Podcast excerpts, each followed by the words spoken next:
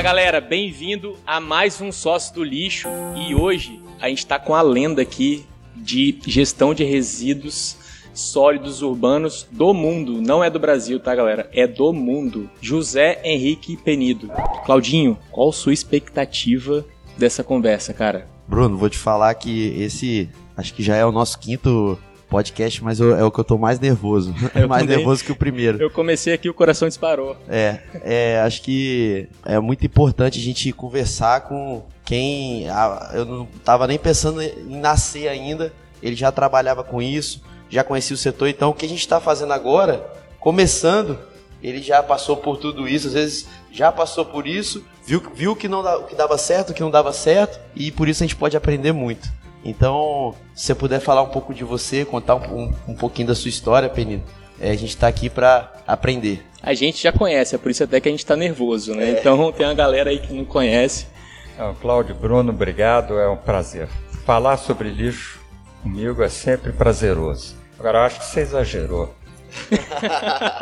Exagerou no, no início. Eu espero que isso daí vocês possam me conhecer melhor. Meu nome é José Henrique Penido, tenho 77 anos, sou engenheiro mecânico, formado quando eu me formei, vocês não eram nascidos, 66, e fui para o lixo, no bom sentido, é claro.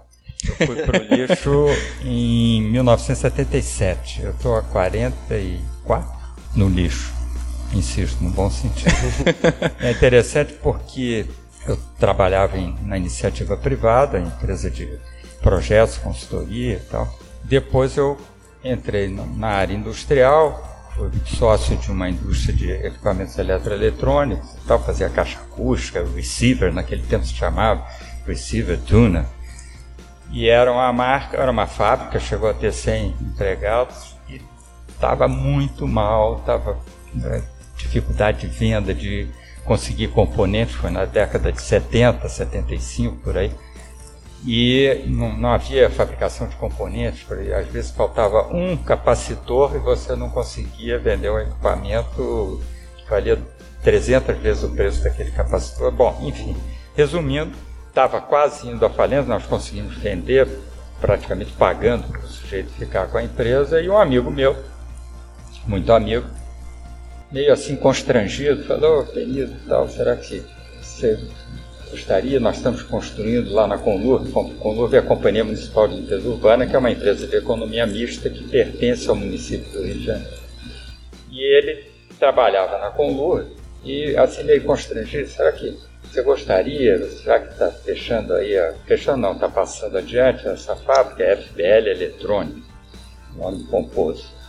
E você não quer vir trabalhar aqui na Conlurb e tal, nós estamos terminando a construção de uma usina de reciclagem. Você conta lá, em Irajá. Era qual época essa aí? 1977. Caramba! Aí. Naquela ele... época eles estavam pensando em usina de reciclagem. Exatamente, é. era, era uma coisa já assim na frente. Exatamente. Uma coisa avançada. Que havia outras usinas, algumas experiências, usina de incineração, que na realidade era pior que um forno de pizza, poluía para burro e tal.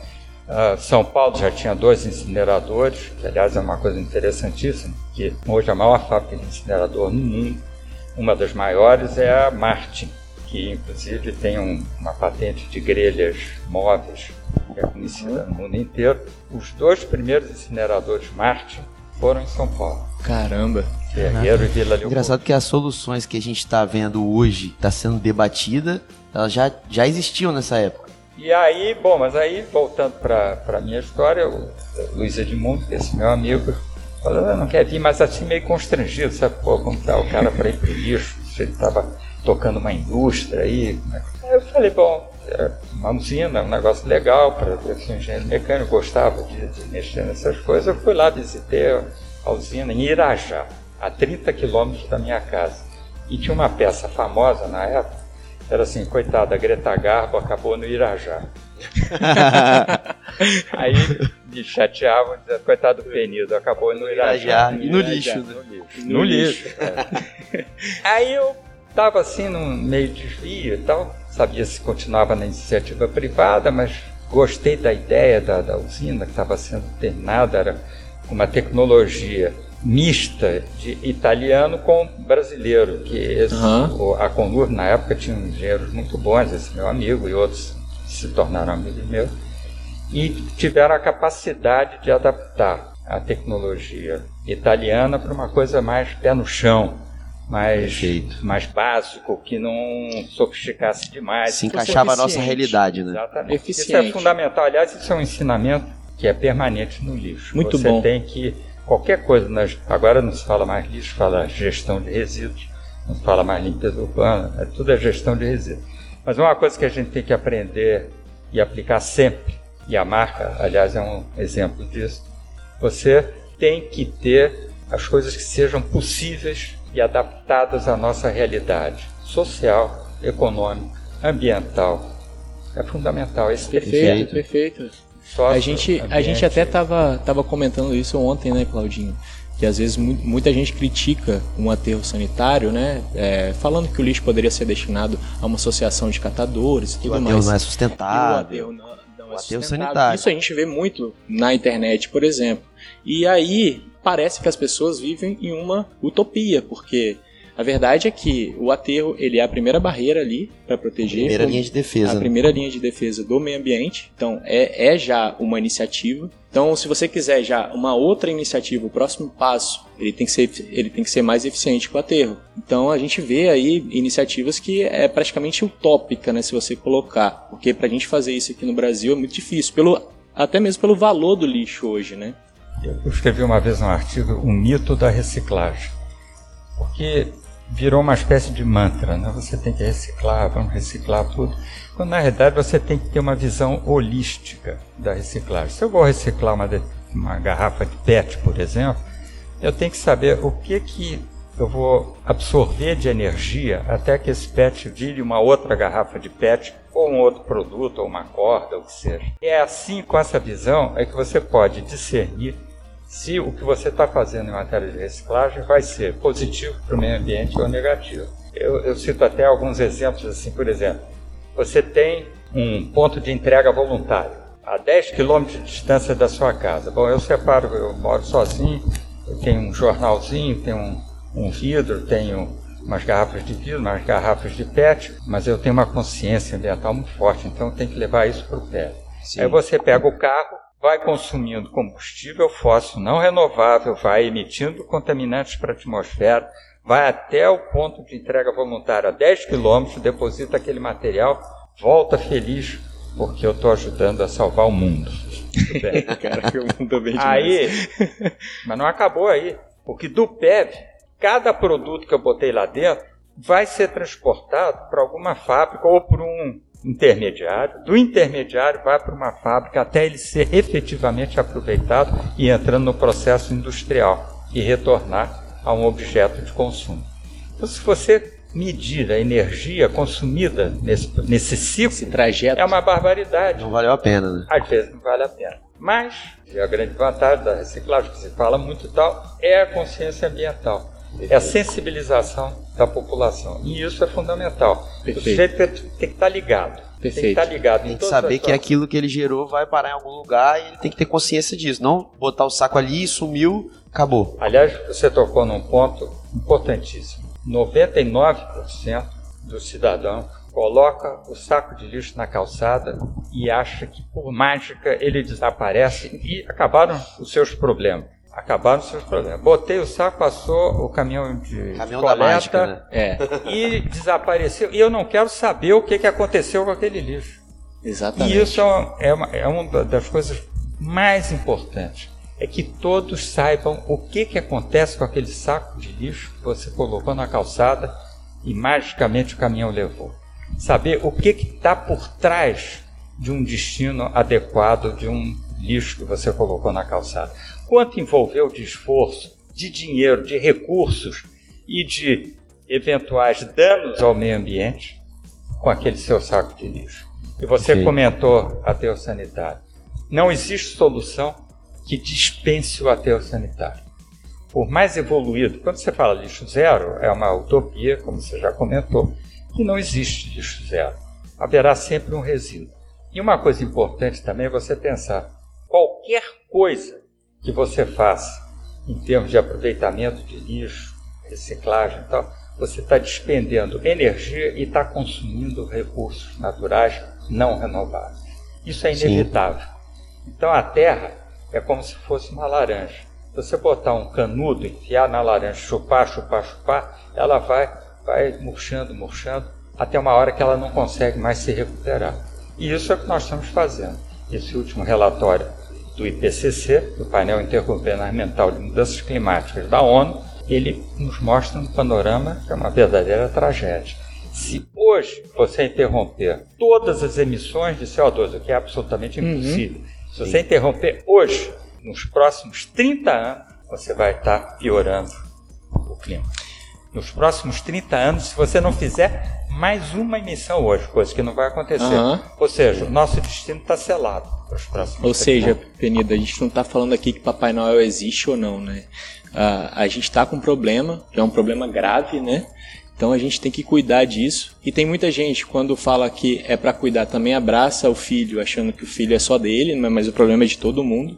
Né? A gente tem várias causas aí que é, que é defendida por. Que leva para ideologia, né? Exatamente. Ao invés de levar para solução. E aí acaba, a gente acaba ficando estagnado porque fica aquela briga, né? Isso não existe e isso existe.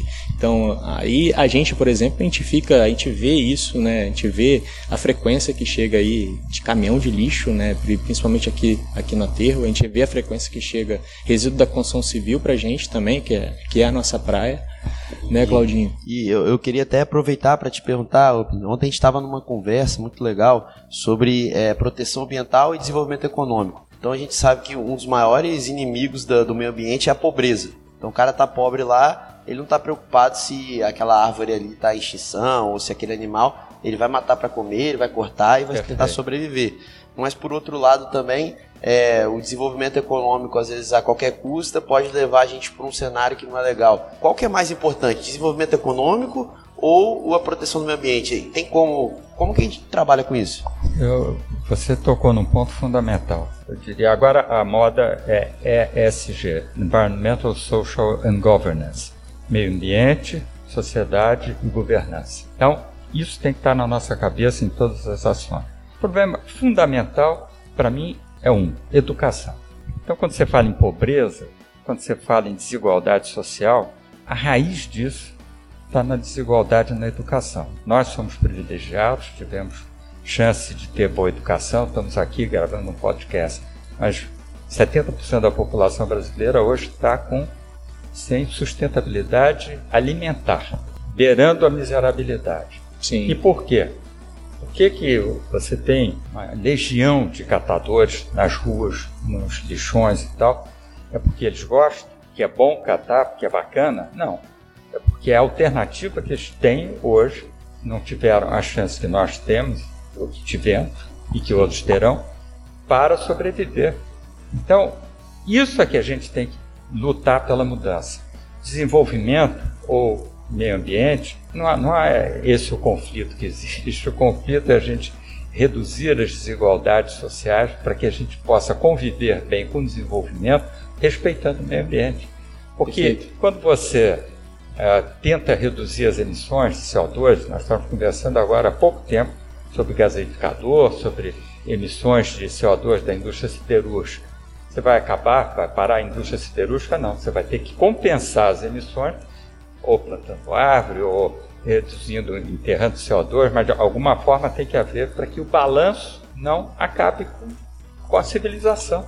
Sim. Porque nós, esse, esse relatório da ONU, que acabou de ser publicado, ele é muito interessante porque ele diz uma coisa que é até interessante conversar com vocês que são de outra geração, muito mais moços que eu, dizendo vocês vão pagar porque agora uma redução abrupta de emissões vai custar um sacrifício. Perfeito. Para que gerações? Para gerações de você, dos meus netos, quando o problema foi causado pela minha geração. Então, é o fato de. Será que vocês estão de acordo Sim. de passar um aperto agora, porque nós temos que reduzir as emissões por um mal que foi causado pelas gerações anteriores? Sim. Então, é um dilema que vai ocorrer, porque não necessariamente as gerações futuras vão estar dispostas a fazer um sacrifício para quando?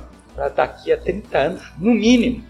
Porque se vocês passarem um aperto agora para redução de emissões, Isso só vai ter efeito daqui a 30 anos, quando vocês já estão velhinhos e. Uhum, Sim. Uhum. E, isso é um negócio que. Sim, é difícil, né? É, é bom todo mundo tomar conhecimento desse relatório da ONU, que foi feito por 234 cientistas durante dois anos, resumindo o que foi produzido em 14 mil documentos técnicos para enxugar isso, tirar as conclusões mais fortes sobre o ponto de vista científico, para que tenha esse panorama. Eles dizendo assim, olha, a Terra está tá pedindo aí socorro porque o negócio está feio.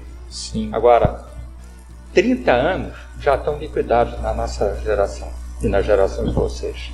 Caramba, então a gente tem. É, eu vejo esse movimento, principalmente esse conceito novo dessas três letrinhas, né?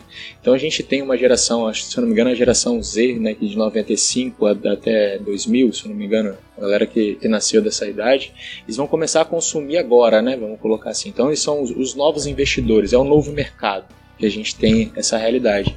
Então, isso impacta principalmente no valor de empresas, né? Porque querendo ou não, as empresas Exatamente. vendem para clientes. Então, Exatamente. a clientela ela vai estar muito mais consciente.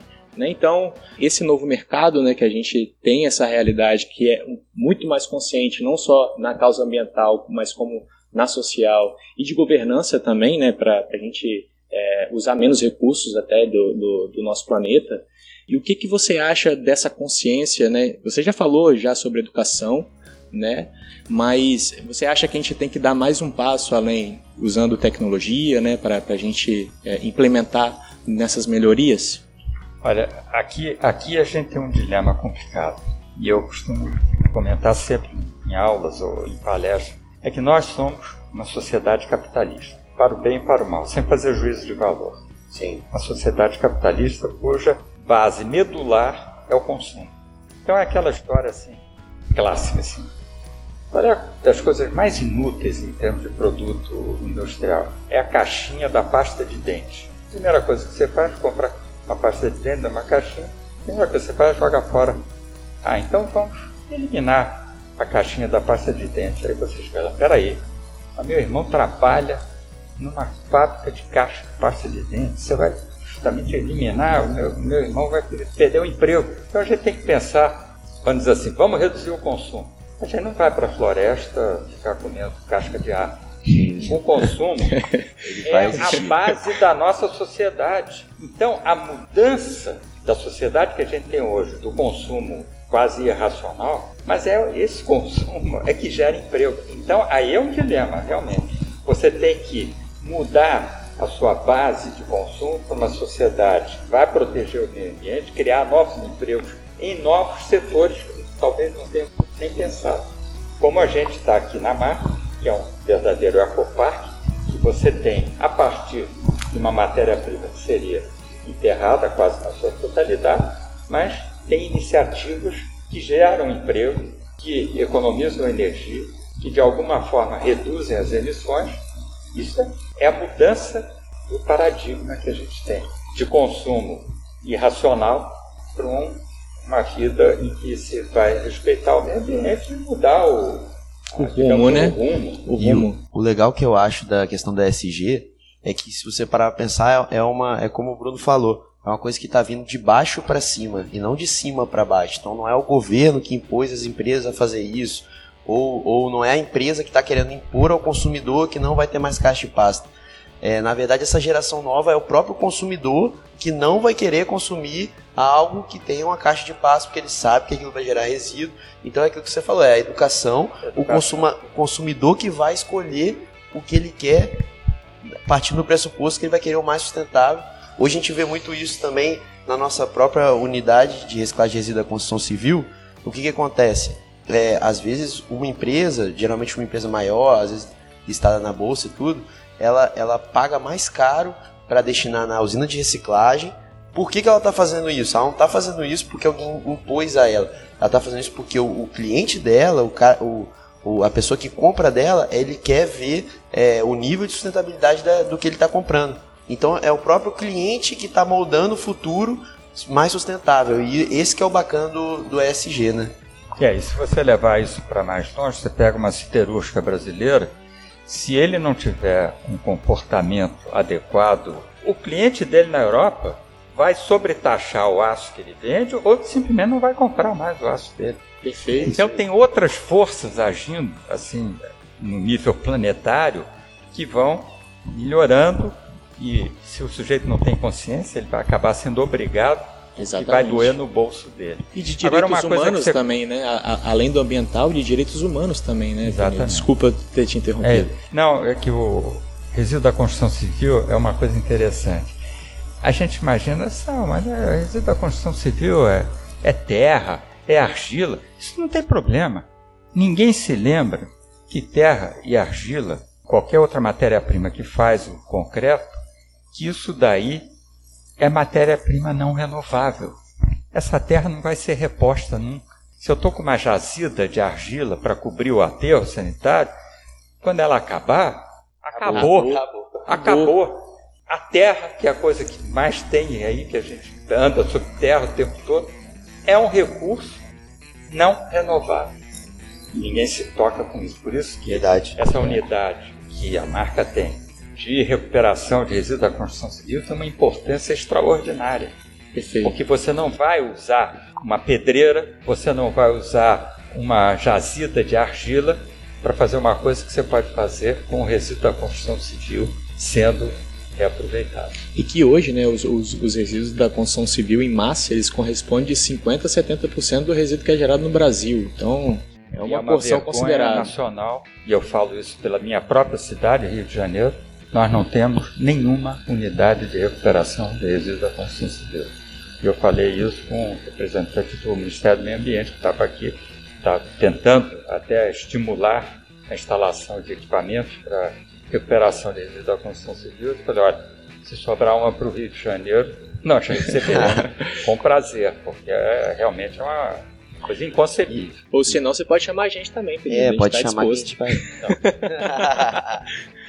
É, o, Penido, eu aproveitar para te perguntar uma coisa que a gente sempre fala, que é uma hipótese nossa, né? A gente não tem é, comprovação aí, talvez de todos os lugares do Brasil, né? A gente tem alguns estudos daqui que a gente sabe, que a gente sempre fala que quem inicia o ponto viciado de lixo é o resíduo da construção civil. Por quê? Principalmente aqui no estado, que tem uma boa gestão de resíduos, se for olhar, tá, tá no top aí do ranking no Brasil, é, existe coleta é, domiciliar em quase todo o estado. Não, não tem uma, uma casa que não atendida pela coleta domiciliar. Então, é, como que começa o ponto viciado? Se a gente passar, por exemplo, numa cidade aqui que é Vila Velha, você vai ver que o ponto começa o seguinte: é resíduo da construção civil que o cara não sabe muitas vezes para onde levar, não sabe.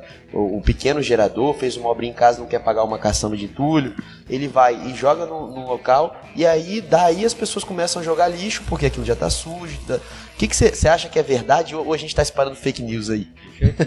Tem um axioma no lixo que diz o seguinte: lixo atrai lixo na razão direta da sujeira e na razão inversa da limpeza. Então, quando você diz que o lixãozinho urbano começa com uma, um vazamento irregular de um entulheiro, por exemplo, Sim. porque ele não tem um lugar formal como aqui, por exemplo, para levar o seu resíduo e ser recebido e aproveitado por preços razoáveis, porque claro. vai jogar na rua mesmo. Claro. Se você não tem isso, ele vai jogar na rua. Agora, a gente comenta que não é só com esse lixo, com esse resíduo da construção civil. Se você pegar um saco de lixo seu, da sua casa, uhum. colocar num pé de árvore, Daqui a pouco você tem uma árvore de Natal de saco de lixo. Que é, é impressionante, né? Lixo atrai lixo na razão direta da sujeira. Se você botou um saquinho de lixo, momento, tanto que a gente começou um processo na Conluve já há algum tempo, onde havia esses pontos de lixo na cidade, faz um jardim. O sujeito que colocava o, o primeiro saquinho que depois acumulava, ele vai ficar constrangido. Sim. Ninguém vai jogar um saco de lixo no jardim. E isso é uma técnica interessante. Nós acabamos com vários pontos de lixo. Por quê? Porque coleta de lixo domiciliar nós temos na cidade inteira. Sim. Então não justifica o sujeito querer se livrar do lixo justamente no dia que não tem coleta aí ele joga num lugar inadequado. Agora, Penido, uma curiosidade né, minha até, é como que é gerir o lixo de uma cidade igual a do Rio de Janeiro, que a gente vê vários problemas sociais. Além de problemas sociais, a gente tem problemas ambientais também. A, a Baía de Guanabara, por exemplo, é um exemplo. Qual é a realidade que vocês têm hoje e, e no passado também? O quanto que vocês evoluíram nessa gestão? O Rio hoje tem quase 7 milhões de habitantes, mas você não, não pode olhar o Rio como uma cidade homogênea. Ao contrário, é como se tivesse várias cidades aí. Para começar, nós temos um terço da nossa população vivendo em comunidades ou em favelas. Um terço da população.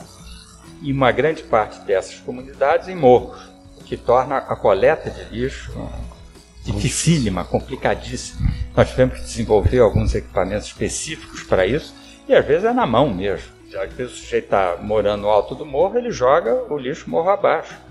Então nós temos garis alpinistas para tirar o lixo de encostas. Caraca, olha isso. Que eles vão com rapel para tirar o lixo das encostas. Agora, você pode dizer, mas não é mais fácil sensibilizar essas pessoas para ter claro que é muito mais fácil. E aí é que se tem que investir cada vez mais em educação. A educação, a civilidade, ela traz naturalmente hábitos mais corretos.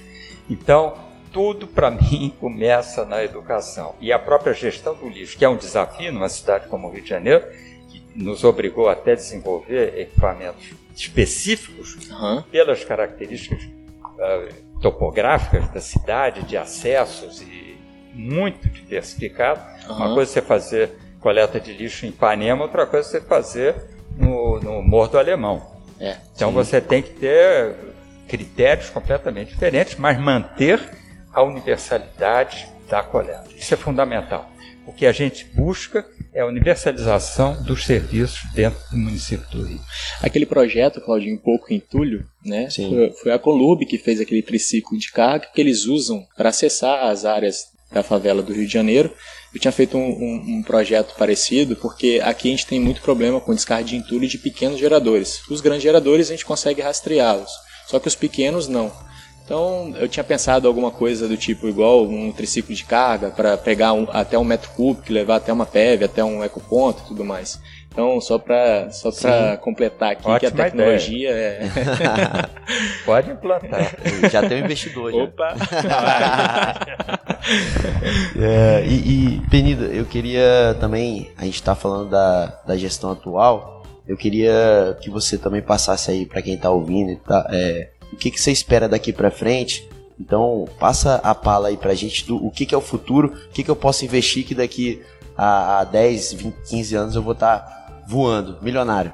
É, bom, isso se eu soubesse, eu já estava. Eu digo assim: se lixo desse dinheiro, eu estava nas Ilhas Caimã, nas Bahamas, ah, curtindo a minha aposentadoria. Mas não é por isso, não, porque eu gosto realmente, espero não me aposentar tão cedo. Mas lixo é um problema. A gente tem que começar por aí. Lixo é um problema, não é não dá dinheiro, os bilhões perdidos no lixo, tudo isso é mitologia. Ele é um problema e que tem que ser manejado pelas prefeituras porque coube, desde a da Constituição de 88, coube ao município a gestão dos problemas locais. E lixo é um problema local. E ninguém queria ficar com lixo, nem a União, nem os estados. Então, sobrou para o município.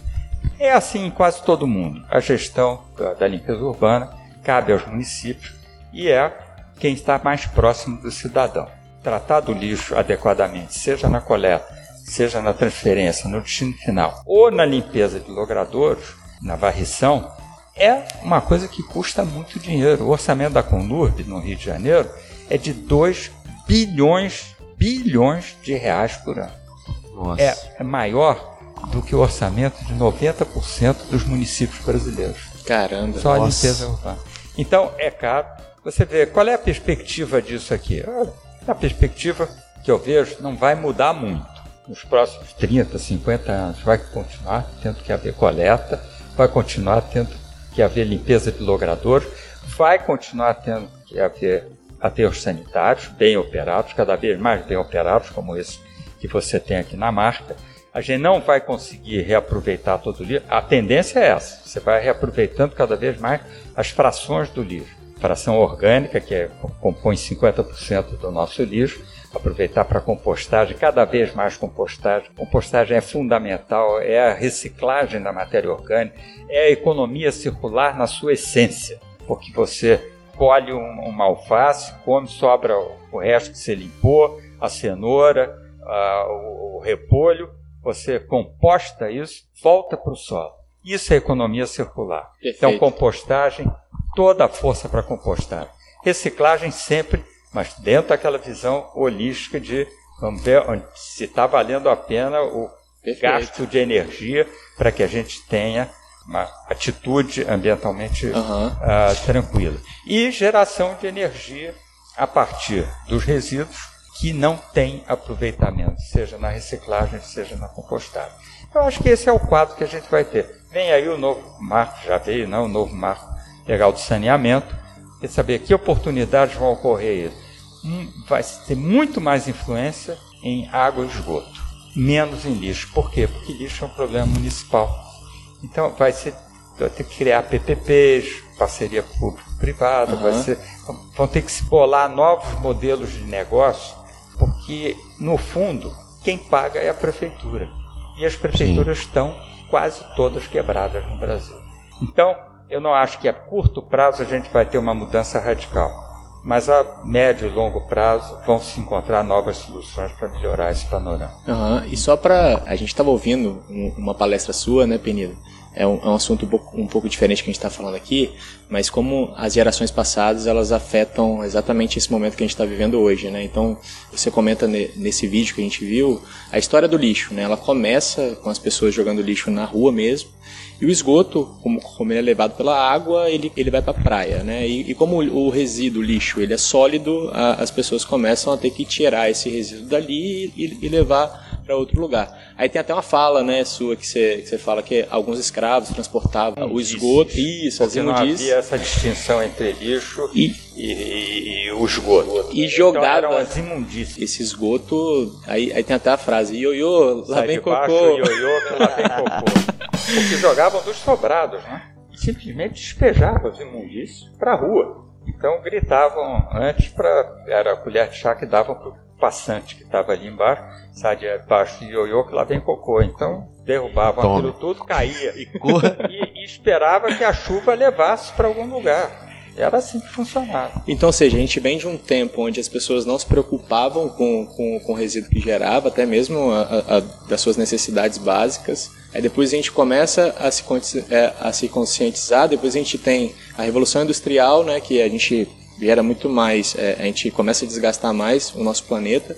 Aí hoje, o tempo hoje, as pessoas já começam a se conscientizar. E o futuro, o que, que você acha do futuro? Eu sei que você já falou, mas resume pra gente o que, que você pensa, o que pode mudar, o que você espera de uma, de uma sociedade.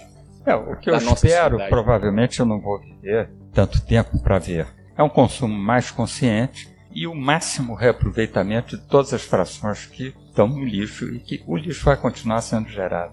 Isso é inexorável. Eu não tenho nenhuma ilusão de lixo zero, porque se acabar o consumo, Acabou a sociedade. Acabou a sociedade, é, porque hoje 99% do mundo, incluindo China, Rússia, são países comunistas, estão baseados na sociedade de consumo. Então, quer dizer, não é, não é uma utopia.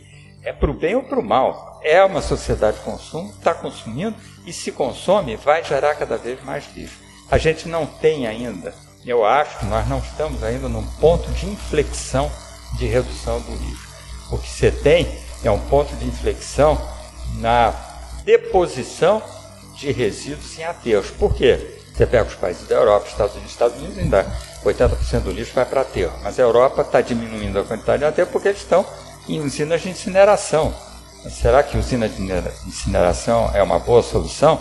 Talvez seja, talvez não, dependendo. A gente nunca pode generalizar, isso é outra coisa que a gente aprende no livro. Nunca generalize uma solução, boa ou ruim porque cada lugar, cada cidade tem as suas especificidades socioeconômicas e ambientais.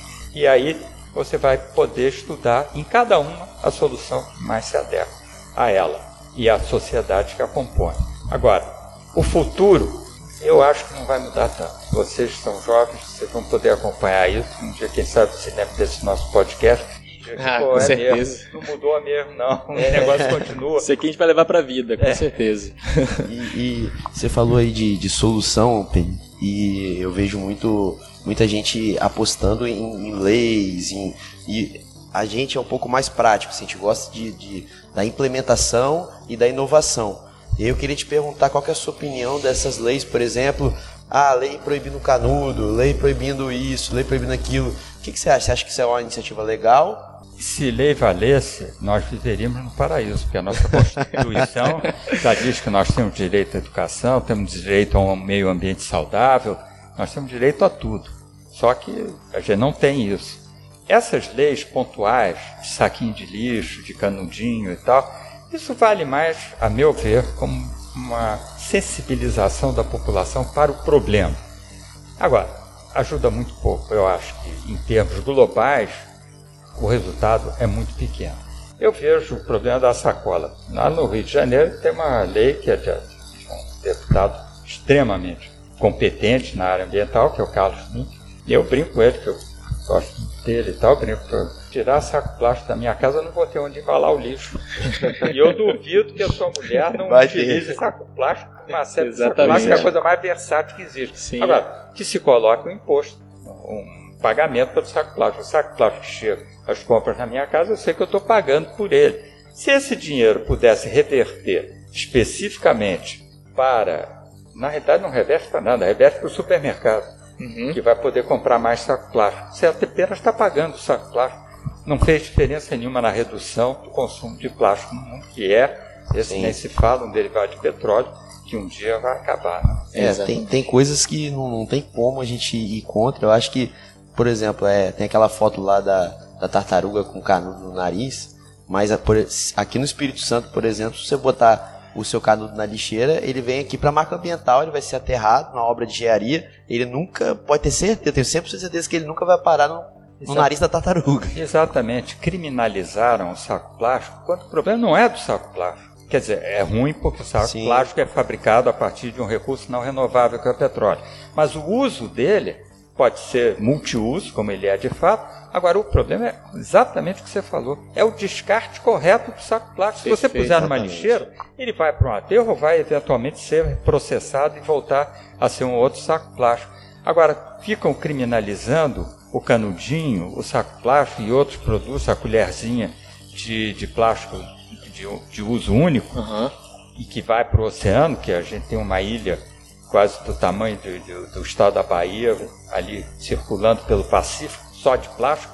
Mas por quê? A culpa do plástico? Não, a culpa foi de quem descartou erradamente. Ou de quem não tem a oportunidade de sequer ter coleta na sua casa. Verdade. Também tem que lembrar isso. Verdade. Porque verdade. nem todo mundo tem coleta como nós temos. Bota o saquinho ali, o saquinho desaparece. Lógico. Mas quantos no Brasil têm esse privilégio? Verdade. Então vale a reflexão aí, né, Claudinho? Vale a reflexão e não sei se o Bruno vai querer falar, mas infelizmente é, a gente tem um tempo limitado essa conversa aqui, eu acho que não, não dá vontade de acabar. o dia todo aqui Será que no Spotify dá pra botar umas 5 horas de conversa? Ou senão a gente faz a parte 2, parte 3. É, então vou deixar 4. pra parte 2, então o pessoal vai ficar querendo mais. Qualquer coisa a gente vai no Rio também, né? É, a gente no Rio a gente. A gente visita. Então, é, Penito, se você quiser deixar um, uma mensagem final ou quiser fazer também alguma indicação de leitura, ou colocar onde as pessoas te encontram também, Verdade. rede social principalmente. Ó, eu tô no Rio, vou dar meu e-mail, é jpenido, arroba,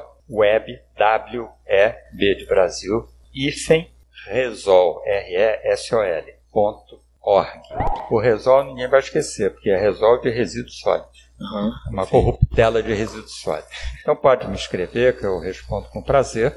E vou fazer aqui eu, também a propaganda da página que eu tenho um site na internet chamado Resíduos Sólidos, que é web-resol.org www.web-resol.org Isso é um repositório de informações sobre resíduos sólidos. Você tem trabalhos técnicos, tem especificações técnicas de equipamentos, tem notícias, tem legislação, é um Opa. repositório gigantesco que foi desde o ano 2000 que estão sendo colocadas informações nesse site e é bem interessante para quem gosta do tema. Maravilha. Quem quiser também, é, não esquece de seguir a gente aí no Spotify, seguir o, o Sócio do Lixo, arroba Vila Recicla também. E, cara, tô emocionado por ter participado disso. Eu aqui também, eu vou levar para pra minha vida inteira. E obrigado, Penido.